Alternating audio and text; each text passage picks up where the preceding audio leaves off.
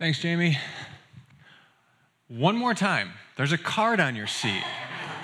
If you would, fill it out and pass it into the middle.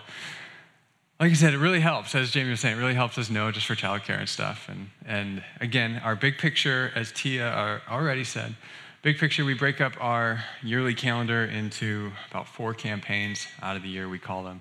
And at the end of the campaigns, we do these conference weeks. But during the campaign, we try to keep our calendar really bare. So we don't put a ton of stuff on there. And the point of that is we just have one week of more intense classes, courses, discipleship. So you can put that one week on your calendar to emphasize uh, your discipleship and be a part of the 101 courses and soul care night that we have here at church. So if you could, go ahead and throw that on your calendar. And if you have it, pass it into the middle and leave it there, and we will pick them up after service. All right, let's pray, and then we'll jump into the sermon for today.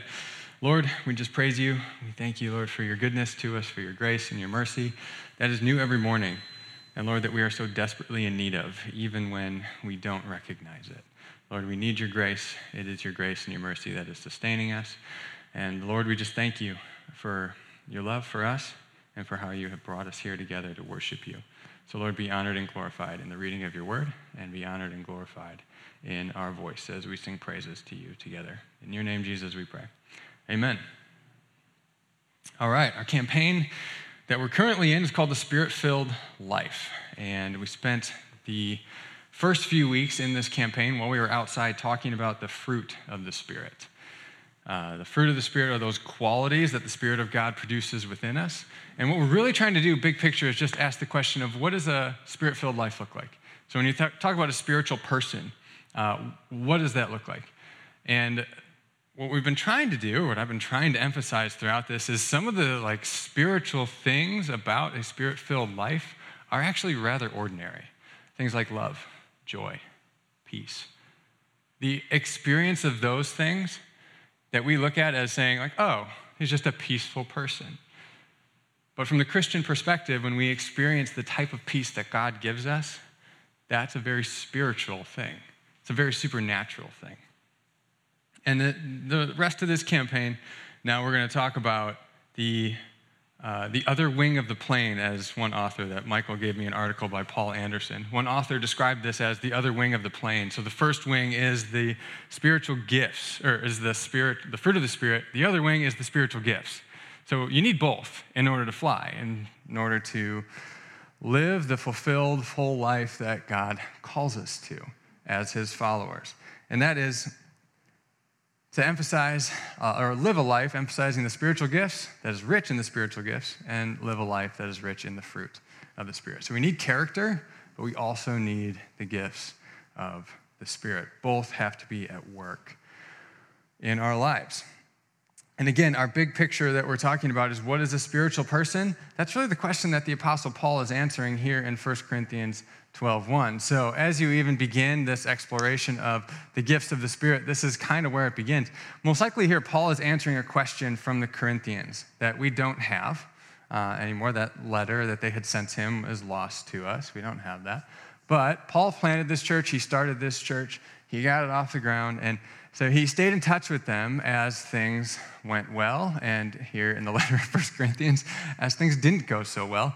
So they were asking him, really, what does a spiritual person look like? So the word that Paul uses here for the gifts of the Spirit is translated gifts of the Spirit. Probably a better translation is like things of the Spirit or a person who is a spiritual person, is how we would think about it. So he uses a different word then in verse 4 so he's telling he's probably answering their question here where he's saying like now about the things of the spirit or about a spiritual person like you were asking he said i don't want you to be uninformed. Now, in verse 4 here, he changes the word to a different word that we can't see because it's in Greek and we don't read Greek. But the word for gifts that he uses here is the word charismata, that we usually think of as uh, gifts of the Spirit. So, most likely, Paul's doing here what we're doing in this whole campaign, where he's saying, let's talk about what a spiritual person looks like. Okay, you guys are asking, what does a spiritual person look like? And at the church in Corinth, what they were doing is overemphasizing the gift of tongues. So that, that especially in this city, which had a lot of Greco Roman cultural and religious influence, they really overemphasized the fact when somebody would speak in a different language or an unintelligible language in a church service, and they would say, oh, that person must be like an oracle. Like in, in Greco Roman culture, they would say that person's an oracle, that they're having this divine word from God that we can't understand. So now, when that came and translated to the church context and somebody's speaking in tongues, they're like, oh, that person must be really, really spiritual because they're speaking in a language that we don't understand, and it seems to be this divine uh, manifestation upon them. So they're, they're asking Paul, like, is that what a spiritual person really looks like? And if you read this whole chapter, you, you see Paul kind of downplaying the gift of tongues. So he doesn't eliminate it completely, but he really downplays it. And he is much more in favor of things like like prophecy, being able to say what God has said or what God is saying to us for now as a church. And he downplays these, the gift of tongues where it's unintelligible and people can't really understand it. And really, he emphasizes and he builds up all of the other gifts that are pretty, again, ordinary. Very seemingly ordinary, but divine and miraculous in their origin.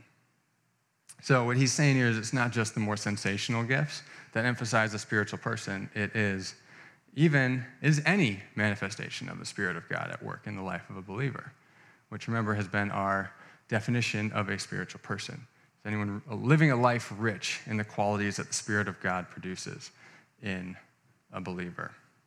And again, that includes the fruit of the Spirit, things like love, things like joy and peace and patience, those things that we seem are very ordinary, and also these gifts that the Spirit of God gives us. So, the first point that I want to kind of discuss with you today is that these are gifts from God. These are gifts. So, we're just going to explore that God is a good gift giver today.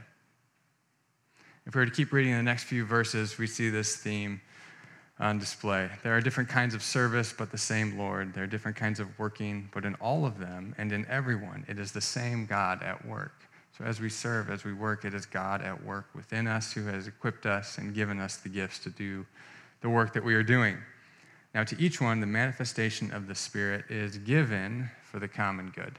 Later in the campaign, we'll focus on the common good piece and how we are to use our gifts. But for today, we're just focusing on that each gift is a manifestation of the Spirit and that is given to us from God. God gives us these gifts. So we'll talk about more of the like specific gifts and stuff, especially in the Holy Spirit 101 course. And later in the campaign, most like the conference week is when we'll get to that. But for now, I just want to focus on some of the big central ideas here that we have to understand in order to lay the groundwork for the gifts of the Holy Spirit in operation in our lives. Central to this idea of a gift is the difference between a gift and a wage. if my kids were in here, they would laugh and they'd be annoyed because I ask them this question all the time, like all the time. And they usually kind of do that where they smirk and kind of chuckle and then give me the right answer because I've asked them this so many times.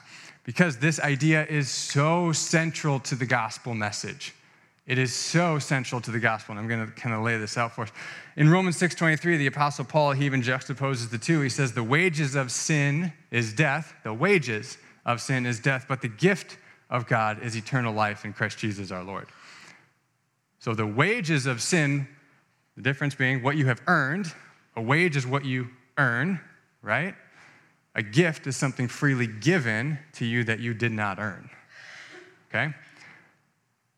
The wages of sin, so what you have earned by your sin, is death.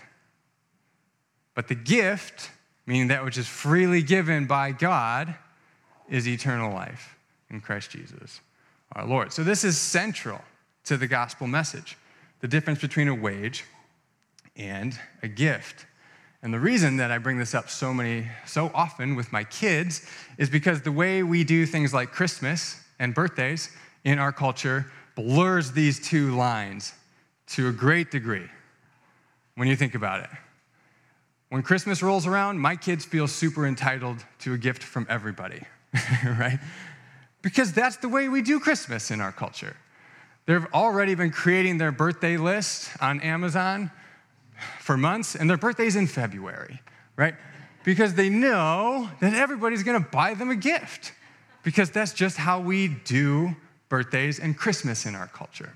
So it ceases then to feel like a gift, and it feels more like something that you are entitled to or that you have earned in some way, shape, or form. Plus, the way we do Christmas, which, all right, I'm going to go on a little rant here. Have you guys heard of the elf on the shelf? I've gone on this rant before, so you've probably heard me go on this if you've been here a while. But for you new folks, like, here's my elf on the shelf rant, okay? So the idea with elf on the shelf is, is this little elf that you put somewhere in your house, and you kind of put them all over the place. And the elf's job, he's, he's Santa's mole, okay? He's a little rat, and he's, he's in your house, and his job is to report back to Santa whether you've been naughty or nice. So it's a way of kind of manipulating your kids to be nice, right? Coming up to Christmas time so that the kids will get a better Christmas gift. You see why I rant and rave about the elf on the shelf? Because it blurs these categories even further. So now their good gift or better gift is tied to their behavior. Okay? So they have earned now a better gift. So now these categories are completely blurred in kids' minds. So if you've done the elf on the shelf before, I don't make, want to make you feel guilty. But as much as I can, I would encourage you to get that little rat out of your house, all right? and don't do that anymore. and have a conversation with your kids, seriously. And you can steal my question, that's, that's fine. Just ask them all the time, like, what's the difference between a gift and a wage? Because when these categories are blurred in our minds, the gospel is blurred. Because now we start to feel as if my good behavior can earn me a better form of salvation or somehow make me more right with God. When we are already so prone as people to wanting to earn our place in heaven, to earn our status with God by good behavior. That's a natural inclination of our sinful nature that we will strive to do anyways, and we kind of tend towards that no matter what. And then with all these other cultural forms that push us in that same direction, it creates a toxic culture. And it just blurs these lines of what is a gift and what is a wage. So, as much as we can, we need to keep these clear that our righteousness, our salvation in Jesus is a gift, period, that God has given to us. And we can't earn any more of it, as are the gifts of the Spirit. It's a gift. We don't earn it, we don't choose it. God just gives it to us by His grace and by His favor.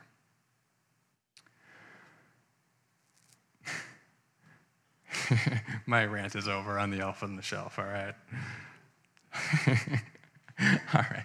That's the point. This is the point of Jesus' parable here in Matthew 20 is largely to bring up this idea of the difference between a gift and a wage.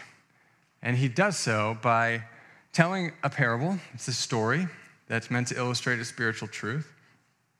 And yeah, let's just read it. Jesus says, For the kingdom of heaven is like a landowner who went out early in the morning to hire workers for his vineyard. So if you were a landowner who had a vineyard or had crops in the ancient world, what you would do is you would go out early in the morning, like this, and find people in the marketplace to hire to come and work for you.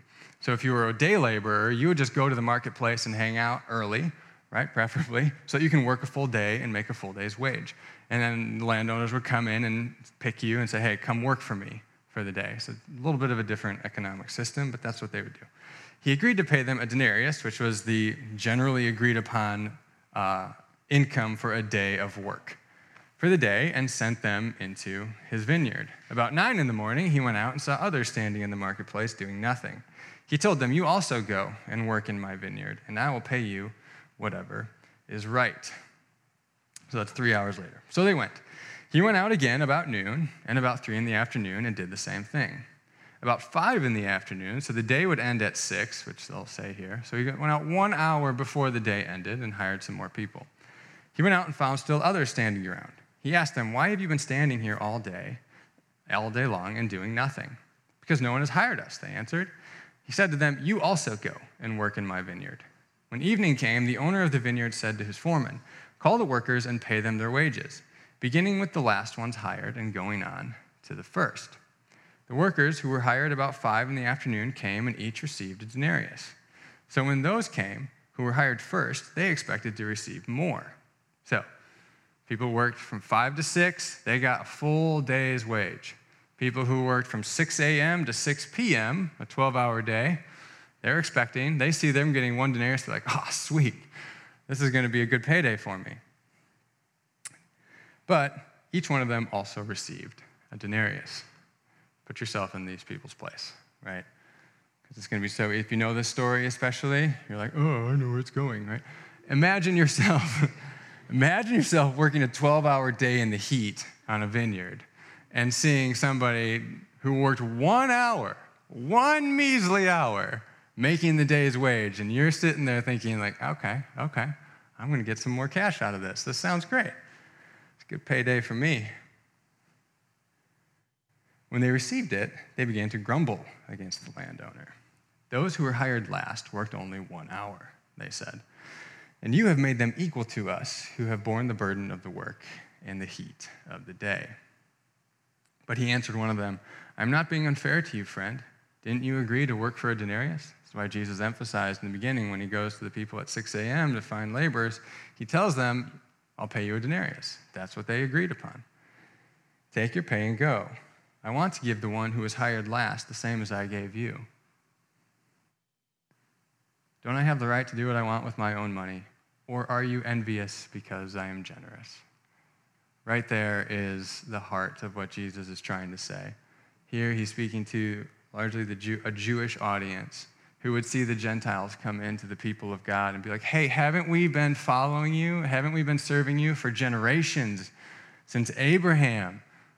We're the people you've given the law. We've been obedient and striving to be obedient, they would say, to you for our entire history as a people. And now you're just going to bring the Gentiles in who haven't even been trying to follow you, haven't even been looking for you in the last hour of the day. And you're going to give them the same reward that you're giving us? And Jesus is like, yeah. So the last will be first, and the first will be last. Are you envious because I am generous? What Jesus is emphasizing here is that acceptance into the people of God is a matter of God's grace. It is a gift that He gives us. And so it is outside of the category of justice. It's a whole different category. If God chooses to give a gift, that's his choice. We can't earn it, we can't be envious of it. God just chose to give it. Band, you guys can come and get set up. So, our response to God's gifts is twofold. One is proper use. when somebody gives you a gift, you should use it in its proper way. And second is simply gratitude. Simply gratitude. We must learn to be grateful for the gifts that have been given us because we can't earn it. We didn't earn it. It is simply a gift. And I would actually propose, I'm going to come up and apply this later, that we really, really stink at number two. If you're like me, you really stink at it. And we need to get better at it because, again, this is central to the gospel. Let's pray, we'll sing, and then I'll come back and apply it. Lord, God, we thank you for your word. Thank you for your grace and your good gifts that you give us. That, God, you are generous, you are gracious. So, Lord, we thank you for your gifts, all of them. Lord, the blessings that you give us. Help us, Lord, to respond in gratitude. Help us to use the gifts that you have given us in the proper way to honor you, Lord. So, Lord, we praise you, we worship you, we thank you for your word. Be honored and glorified in our praises. In Jesus' name, amen. Would you guys stand and sing with us? Michael and Kathleen are in the back. They would love to pray with you if you need prayer while we're singing. Just head back there. God, we worship your name. You are holy. You are magnificent beyond our imagination. You are powerful, Lord, beyond our comprehension. So, Lord, we give you praise. We glorify your name. Lord, may you be glorified in how we sing. May you be glorified in our work that we do tomorrow, throughout the week. Be glorified in the conversations that we have with one another before we leave. Be glorified in our homes and how we live our lives. Glorified, Lord, in the passions of our heart, what we long for, what we desire, what we pursue with our life. May it all be centered around you, Jesus, to bring you glory, to honor you, to live a life rich in the qualities that the Spirit produces. Help us to experience that peace, Lord, and to know you more day by day. You guys can have a seat for a few moments.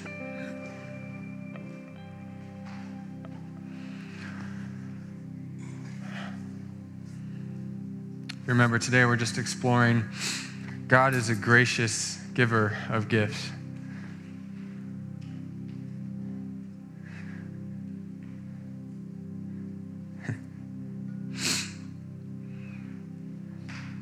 We think of how God has gifted us and how God has given us gifts and the difference between a gift and something that we have earned, there are two proper responses on our part to that. One is to use it in its proper manner in the proper way.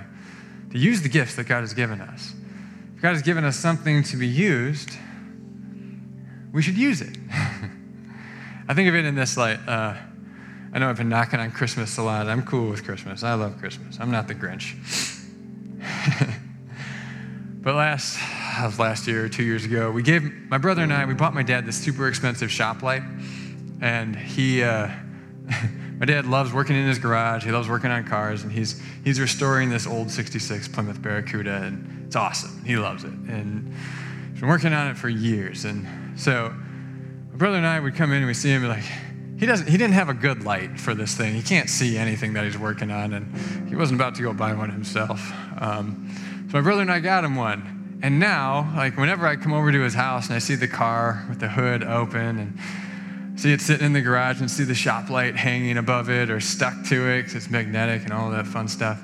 Like, it's honoring to me to see him use that. When I see him using the gift that I gave him, I feel honored.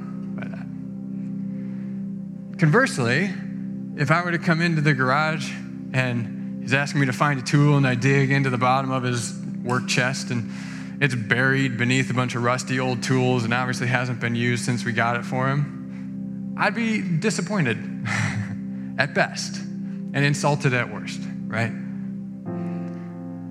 And we think of it in that lens, I think that is similar to how God feels towards us. When He's given us a great gift, when He's given us gifts to be used to edify the church community, and we're just sitting on them, we, we bury it in the bottom of our tool chest to never be used, and it's only collecting dust. At best, it's disappointing, and at worst, I think, again, it is insulting to God. Jesus actually told us a parable about this. It's called the parable of the talents. And the talent was a sum of money in the ancient world. And it's about a landowner who goes away for a long trip and he gives a few of his servants uh, money and two of them invest it so that when the master returns, they have more to give him. One of them just buries it in the backyard. backyard, I say backyard. He just buries it. And when the master returns, he gives it to him. He says, I was worried that I would lose it, and so I buried it, and whatever, and here you go, here's your money back. And the words that the master says to this guy are harsh Get away from me. Those are strong words of Jesus trying to tell us, compelling us to use the gifts that God has given us. That when God has given us something and we just bury it and don't multiply the kingdom of God with it, we're disappointing or insulting the God who has given them to us. And it's worth just sitting and reflecting on that God, the creator of the universe, has given us a gift. Like, that's a wild idea in and of itself. He doesn't need to give us a gift. Usually, it is the person of lower social status who gives a gift to the person of higher social status. But not so with God. He gives us good gifts.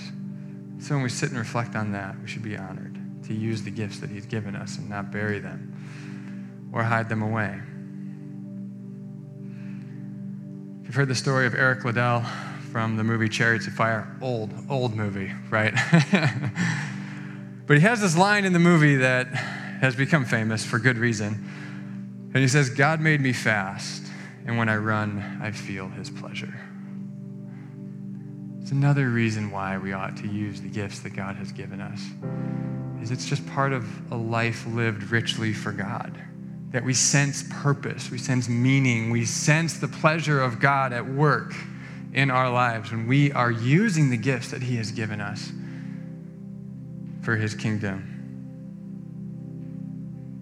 God made me fast, and when I run, I feel His pleasure. If, if you don't experientially know what that means. Think about that for a second. If you haven't taken a gift that God has given you and used it so that you sense the pleasure of God in your life, if you don't know what that means, that doesn't ring a bell, if it doesn't compute or connect to your experience,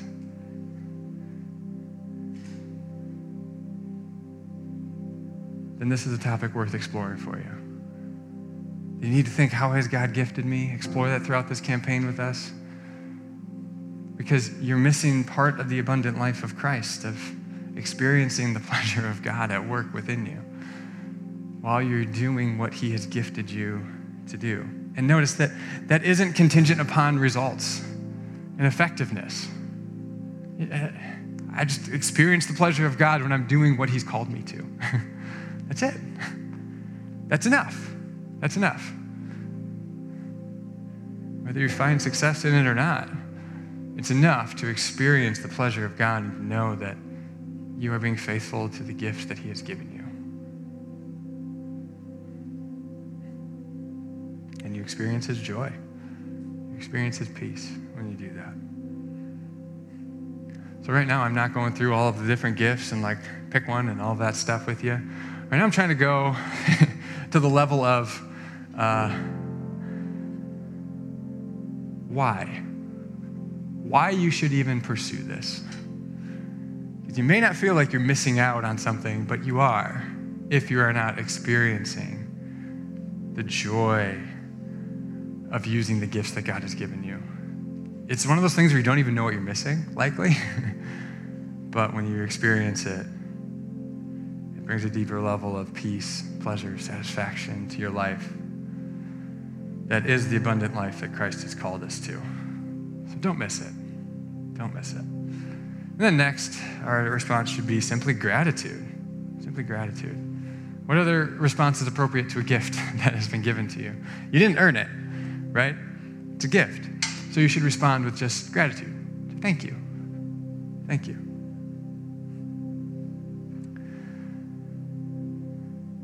As I said earlier, accepting the gift is really difficult for us, I think. If you're like me, when somebody gives you a gift, your first thought goes to, how can I repay you? right? That's no bueno. That's not, should, shouldn't be our appropriate response. And this is one of my challenges to us as a church is how we can practice this as a church community. One, by being generous and gracious to one another, by giving each other good gifts and providing for each other. We do this a lot by like making meals for each other when people are in need. And when somebody, I remember when somebody dropped off food at my house, I was like, what are you doing? Like my instant reaction is like, come on, right?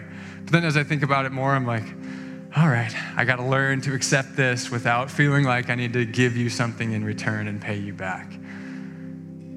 This is a way that we can get better at this in community is by being generous and gracious and kind to one another, by giving each other good gifts, not expecting anything in return. And when we receive the gift, just accepting it with gratitude and thankfulness. And we need to do this within the church for a number of reasons. One is that our hearts are so prone to entitlement and self reliance. That we are so prone to entitlement and self reliance. We feel as if we are owed everything given to us, and we want to earn what we get. And there's a good place for that, but when it comes to our relationship with God and all the good gifts that He has given us, how can we repay Him? We don't, right? If we're honest with ourselves. And this idea of entitlement, it leads us to think that God owes us something. when in reality, God owes you nothing. Think about it. Remember, grace is outside of the category of wage, they're different categories. God does not owe you breath tomorrow. God doesn't owe you health. God does not owe you prosperity and wealth. He doesn't.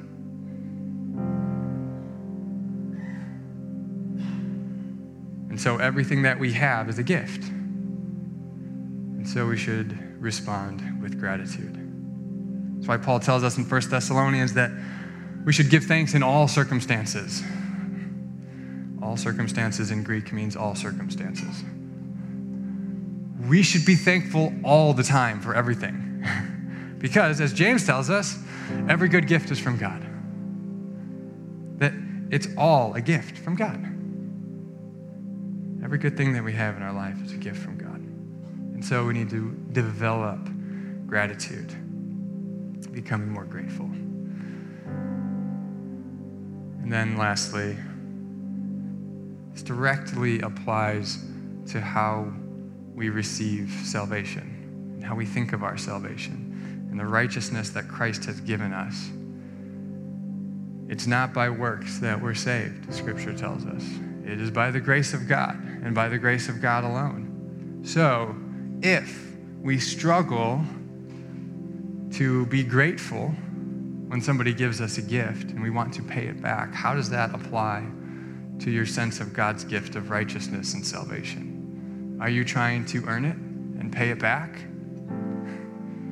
By being more moral and hoping that you can increase your salvation or whatever, make it a better salvation like you would a Christmas gift by being good. It's not the way it works? God has given you the righteousness of Christ when we believe in Jesus. And that is solely a gift that you cannot earn. Instead, we accept it and we just give gratitude to God and thankfulness to Him because of his good gift that he has given us in Jesus. And that's what we're going to celebrate together by taking communion is the gift of salvation that God has given us in Jesus.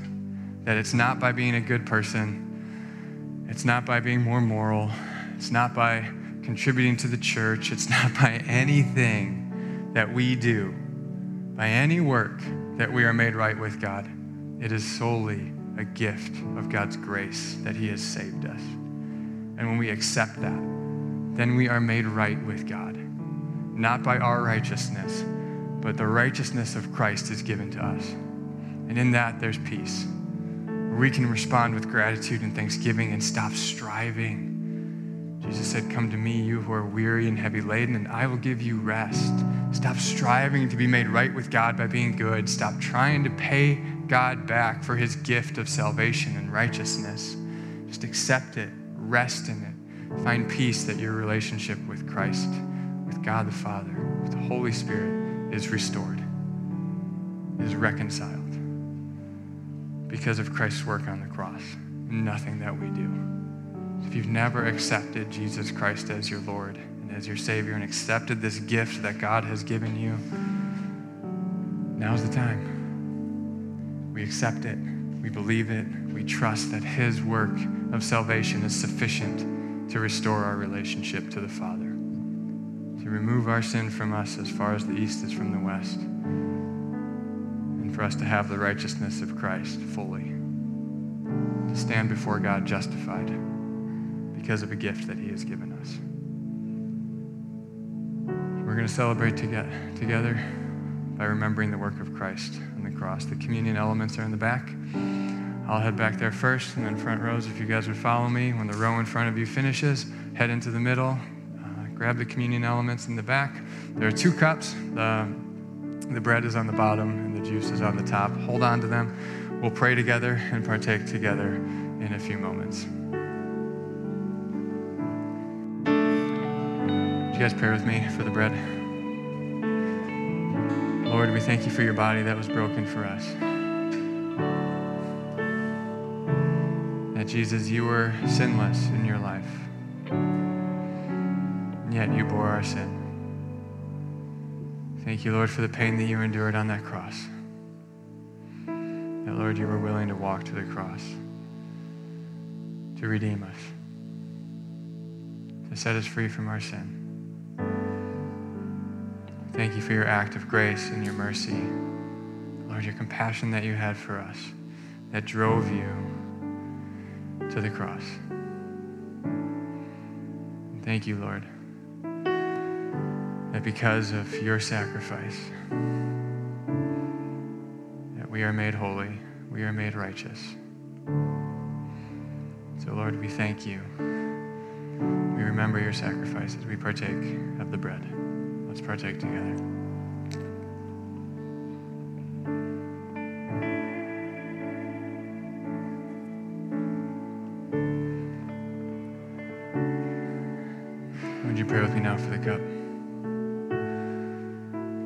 We thank you for your blood that was shed for us.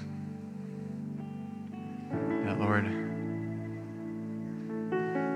because of your death on the cross, because of your blood that was shed, our sin is atoned for.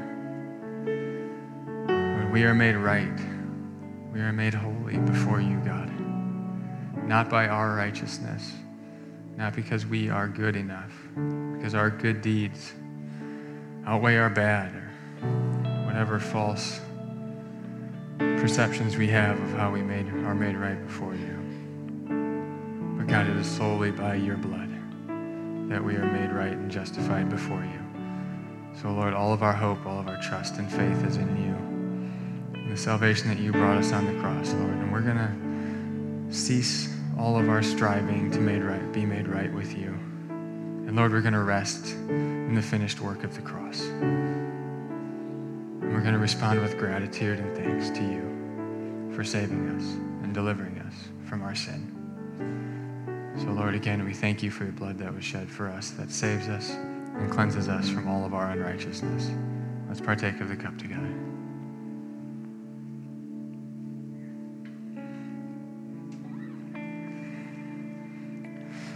Would you guys pray with me one more time before we close? Lord, God, I pray your blessing over all of us here. That, Lord, your spirit would stir in us a hunger and a desire to use the gifts that you have given us for your glory, for the edification of the church. And Lord, that we might experience the pleasure of serving you and doing what you have called us to in our giftings. And Lord, would you fill us with gratitude that your Spirit would constantly remind us that we are not entitled to anything from you. So, Lord, the things that we have in this life that are good are from you. And so, Lord, we give you thanks. Lord, would you prevent us from self righteousness, from growing entitled in our heart, but soften our hearts to have a sense of gratitude, to realize, Lord, your graciousness, your kindness, and your favor that you have given us. And Lord, to be people who live with gratitude and so live humbly in honor of you. It's in your name, Jesus, we pray. Amen. Amen. Thanks for being here with us, guys.